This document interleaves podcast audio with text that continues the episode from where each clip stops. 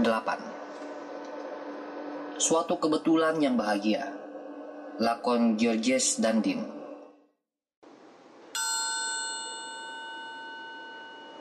Memerankan peran lain pada pertunjukan yang sama, yaitu peran Soteneville.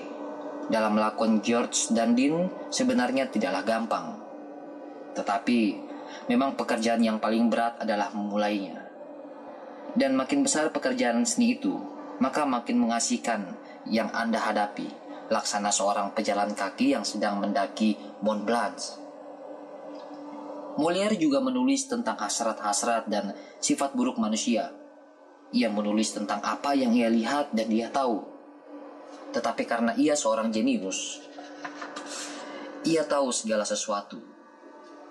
Tokoh Tartuf dalam lakonnya bukanlah seorang tuan Tartuf tertentu, tetapi semua manusia Tartuf dikumpulkan jadi satu, yang melukiskan tentang kehidupan, peristiwa, dan tentang individu-individu, dan hasilnya adalah keburukan-keburukan manusia dan hasrat-hasrat atau nafsunya. Dalam hal ini, ia dekat dengan Pushikin dan dengan semua penulis besar. Dan dalam pengertian ini, mereka semua adalah sama. Dan mereka adalah besar, Tepatnya karena mereka adalah orang-orang dengan diaposon yang luas, kombinasi dari catatan-catatan atau bagian-bagian dalam keseluruhan yang harmonis. Pushikin, Gogol, Molière, dan penulis-penulis besar lainnya telah terbungkus dalam segala macam tradisi yang membuatnya adalah tak masuk akal untuk mendapatkan inti dari karya-karya mereka. Karya-karya Shakespeare Schiller, Pushikin disebut oleh para aktor dan pekerja teater sebagai rumpun gotik. Karya-karya Molière disebut sebagai rumpun Molière. Eksistensi sebenarnya dari penandaan dan pengelompokan-pengelompokan penulis ini dalam satu kategori merupakan petunjuk tentang diri mereka dari bagian yang sama. Jika lakon itu tersusun dalam puisi, jika di sana ada busana zaman pertengahan dan patos, yaitu bila lakon itu adalah bersifat romantis. Jika lakon itu mempunyai skeneri dan busana gotik, maka ia akan disebut lakon gotik. Kesalahan-kesalahan dalam menciptakan prasangka-prasangka seperti itu dan kesalahan-kesalahan dalam menghidupkan karya-karya besar lewat tradisi-tradisi yang palsu bukan cuma terletak pada para aktor dan teater Bahkan yang lebih disalahkan adalah para guru yang meracuni keindahan dari perkenalan pertama para murid dengan karya para jenius bila pemahamannya tentang persepsi adalah segar dan kuat. Intuisinya begitu sangat kuat dan ingatannya begitu berkesan. Mereka berbicara tentang yang besar dan yang umum, kering, kuno, dan nada suka menonjolkan keilmuannya yang tak menarik. Dan bagaimana lakon-lakon yang klasik? Gotik yang dipentaskan. Siapa yang tidak tahu soal itu? Setiap anak sekolah akan memperlihatkan pada Anda bagaimana perasaan yang agung dan mulia ditafsirkan dalam teater.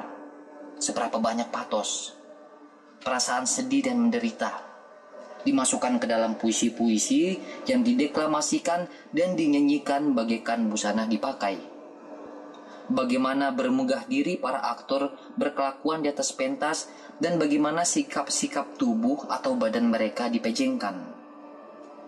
Intisari persoalan tersebut tidaklah terletak pada diri seorang pengarang dan gayanya, tetapi pada sepatu Lars Spanyol, pada celana panjang ketat, pada pedagang-pedagang membaca puisi secara selintas, peletakan suara yang jelek dan palsu, sikap atau postur tubuh aktor temperamennya yang hewani, temperamen yang hewani, paha-paha yang indah, rambut keriting, mata yang memakai eyeshadow.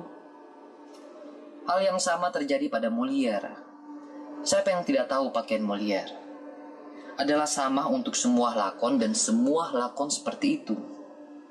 Cobalah pikirkan salah satu lakon yang telah Anda lihat dan dengan segera Anda akan mengingat semua produksi-produksi lakonnya di semua teater.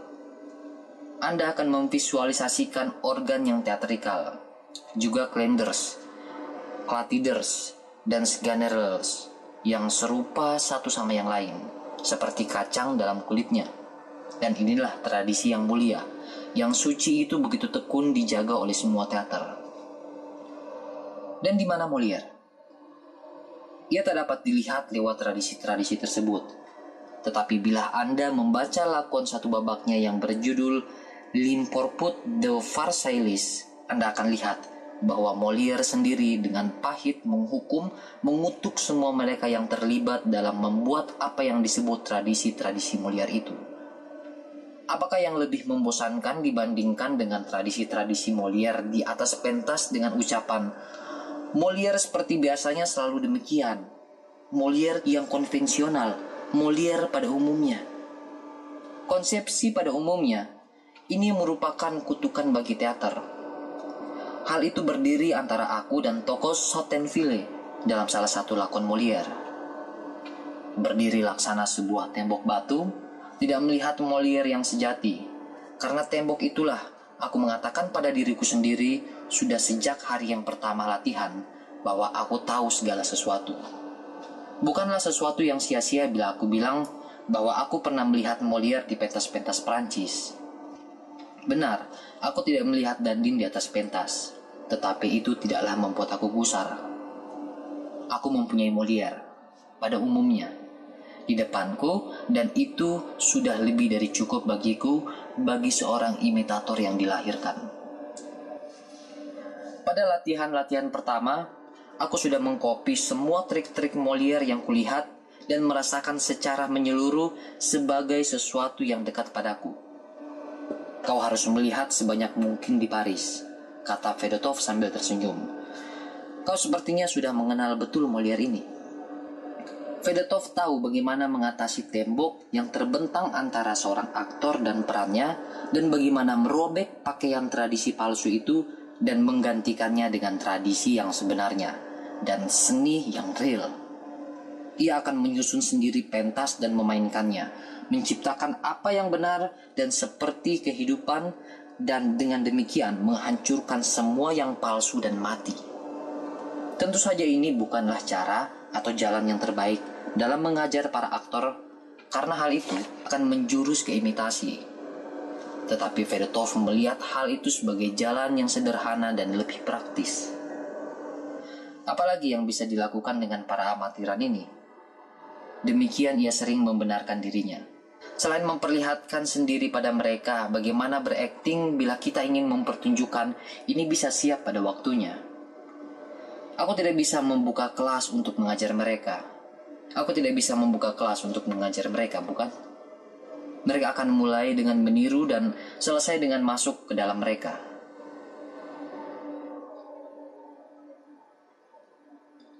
Fedotov memerankan peran utama tetapi peran itu seluruhnya berhubungan dengan psikologi dan psikologi dengan citra, imaji, dan pengarang. Unsur komedi dari lakon tersebut satir yang ada di dalamnya akan memperlihatkan diri jika menangani semua yang terjadi secara serius dengan keyakinan yang besar. Dan di sini Fedotov sangat kuat. Tambahan lagi, seperti semua komedi Rusia yang sejati, ia menciptakan peran-peran yang cemerlang dan kaya dengan perwatakan. Dengan kata lain, ia memang memiliki apa yang dibutuhkan bagi Molière. Hal itu tidak sia-sia karena selama berkembangnya teater di Rusia, orang-orang memandang bahwa di antara aktor-aktor yang membawakan lakon-lakon Molière, di seluruh dunia yang terbaik adalah Shakespeare, Shumskin, Sadovsky, dan Gifokini. Di samping itu, Fedotov telah mempelajari semua selak-beluk teater Prancis dan hal itu membuat aktingnya menjadi sesuatu yang sempurna, halus dan jelas. Fedotov dapat memerankan apa saja dan permainannya membuat perannya menjadi jelas. Sifat organik dari peran akan memperlihatkan dirinya dalam semua keindahan. Betapa menakjubkan dan sederhananya semua yang harus dilakukan adalah siap ke atas pentas dan melakukan hal yang sama. Tetapi begitu aku merasakan pentas berada di bawahku, maka segala sesuatu bisa menjadi kacau balau. Hal itu jauh sekali antara melihat sesuatu yang telah dikerjakan dan melakukan sendiri hal itu. Anda berjalan sendiri di atas pentas dan semuanya yang tampaknya begitu mudah sementara Anda berada di auditorium menjadi sangat berat. Hal yang paling berat dari semuanya adalah berdiri di atas pentas itu dan mempercayai dan dengan serius mengambil apa saja yang terjadi di atas pentas itu.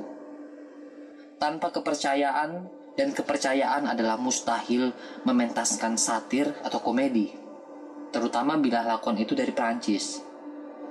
Terutama lagi bila lakon itu adalah lakon klasik dan terutama lagi bila ditulis oleh Molière. Inti pokoknya di sini adalah sungguh-sungguh mempercayai pada kebodohan seseorang atau ketidakmungkinan atau posisi yang tak punya harapan untuk menjadi sesungguh-sungguhnya bergembira dan menderita dengan sungguh-sungguh. Orang dapat berpura-pura serius, tetapi kemudian komedi itu balas dendam terhadap dirinya. Hidup melebihi atau berpura-pura seseorang itu hidup melebihi hidup terdapat perbedaan antara kebiasaan atau kelaziman, kosmis organik dan seorang pelawak yang tidak berbakat. Boleh dikatakan aku menjalani kehidupan ini tanpa seni di mana Fedotov hidup secara organik. Aku mencoba seakan-akan aku berada sungguh-sungguh dalam sesuatu yang real, yang nyata dan benar-benar percaya pada apa yang telah terjadi padaku di atas pentas. Fedotov menghadirkan kehidupan yang real dan hidup, living life. Aku cumalah sebuah laporan tentang hidup. Tentang apa yang diperlihatkan oleh Fedotov adalah begitu indahnya sehingga adalah sesuatu yang tak mungkin untuk memanfaatkannya. Aku merupakan tawanan dalam tangannya. Sebagai sesuatu hasil yang biasa bila seseorang ahli pentas mendorong para cantriknya untuk menerima dia. Benar, bahwa tembok tradisi-tradisi palsu itu telah dihancurkan. Tetapi sebaliknya, di sana berdiri antara aku dan peran yang mengusung citra Fedotov. Aku harus mengatasi, menghalangi ini sekarang juga dengan tujuan mewujudkan peran Sotatenvileku. Memang sulit, namun demikian, suatu citra yang hidup walaupun terasing adalah jauh lebih baik dibandingkan dengan tradisi Molière yang telah mati. Tetapi ketika Fedotov melihat cahaya kebebasan di dalam kerja kreatif seorang aktor, ia begitu bahagia seperti seorang anak kecil dan melakukan segala sesuatu yang dapat dilakukan untuk membantu sang aktor dan menemukan dirinya sendiri. Dan demikianlah aku meniru Fedotov. Tentu saja aku meniru dia secara lahiriah saja, karena adalah tidak mungkin meniru percikan-percikan kehidupan seorang jenius. Masalahnya adalah bahwa aku seorang peniru yang berurat-urat berakar pada waktu yang bersamaan, adalah juga seorang peniru yang buruk. Imitasi peniruan sebenarnya merupakan bakat khusus, dan aku tidak memilikinya. Bila peniruanku itu tidak berhasil, aku melupakannya dan kembali ke metode lamaku. Mencari kehidupan sekarang dalam tempo aktingku dengan suara derai yang langsung dengan banyak gerakan melambai pada tangan. Kini dalam akting tanpa jeda sehingga penonton tidak punya waktu untuk menjadi bosan. Sekarang dengan menegangkan semua otot-otot dan memeras keluar temperamen. Sekarang dengan penuh kerepotan dan kalimat-kalimat. Dengan kata lain, aku kembali pada keamatiranku yang dulu dan kesalahan-kesalahan komedi musikal yang dapat disimpulkan dalam suatu kalimat. Bermainlah sekuat yang kau bisa sehingga penonton tidak tertidur. Mereka memuji aku tentang itu sebelumnya. Kataku pada diri sendiri. Aku begitu gembira dan enteng dan lucu di atas pentas. Tetapi usahaku untuk melaksanakan kesalahan-kesalahanku yang dulu ternyata tidak diterima oleh Fedotov. Ia akan berteriak dari balik meja tulisnya. Jangan berkomat kamit. Lebih jelas lagi, Apakah kau kira hal itu akan membuat aku dan penonton itu tertawa? Malah sebaliknya, kau membuat aku bosan karena aku tidak memahami apa pun. Gertakanmu dan tanganmu yang melambai-lambai itu, dan cara jalan dan semua gesturmu yang tak karuan itu mengganggu visualku. Ada bintik-bintik atau noda-noda dalam mataku dan gaung hirak pikuk dalam telingaku. Apa yang menyebabkan kau berpikir bahwa itu lucu? Kami dengan cepat mendekati latihan busana dan aku tetap demikian boleh dikatakan duduk di antara dua kursi. Tetapi untung bagiku, aku menerima sebuah hadiah dari Apollo. Ternyata pada make upku terdapat semacam corengan yang menyebabkan terjadinya ekspresi yang rada hidup dan lucu pada wajahku dan tiba-tiba terjadi sesuatu yang berbalik dalam diriku. Semua yang selama ini kabur menjadi jelas dan terang semua yang selama ini tidak berdosa membutuhkan dasar. Semua yang tidak aku percayai menjadi dapat dipercayai. Bagaimana menjelaskan masalah yang tak dapat dijelaskan, yang merupakan suatu fenomena yang tiba-tiba dan bersifat kreatif magic? Sesuatu yang rupanya telah mencapai tahap kematangan dalam diriku, perlahan-lahan dipenuhi dengan kehidupan ketika hal itu masih berupa kuncup dan kini dan kini akhirnya berbunga. Suatu sentuhan yang kebetulan dan kuncup itu meledak terbuka daun bunganya yang segar dan mudah mencari kehangatan sinar matahari.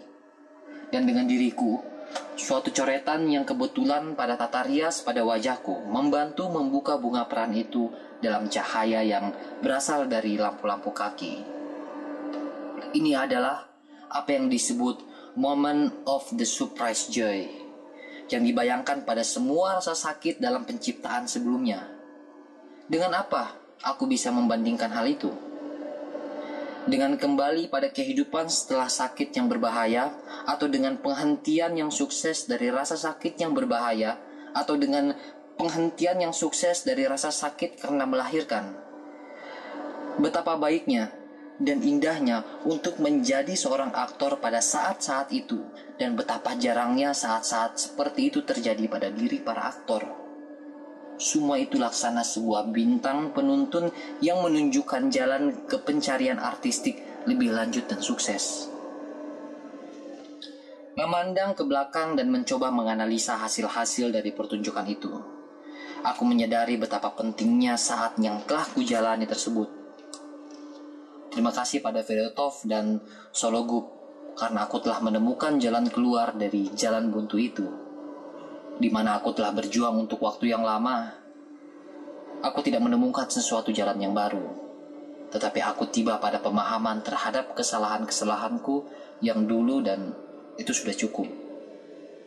Sebagai contoh, aku sudah salah dalam memperlakukan emosi yang sebenarnya cumalah semacam histeria bagi inspirasi yang sejati.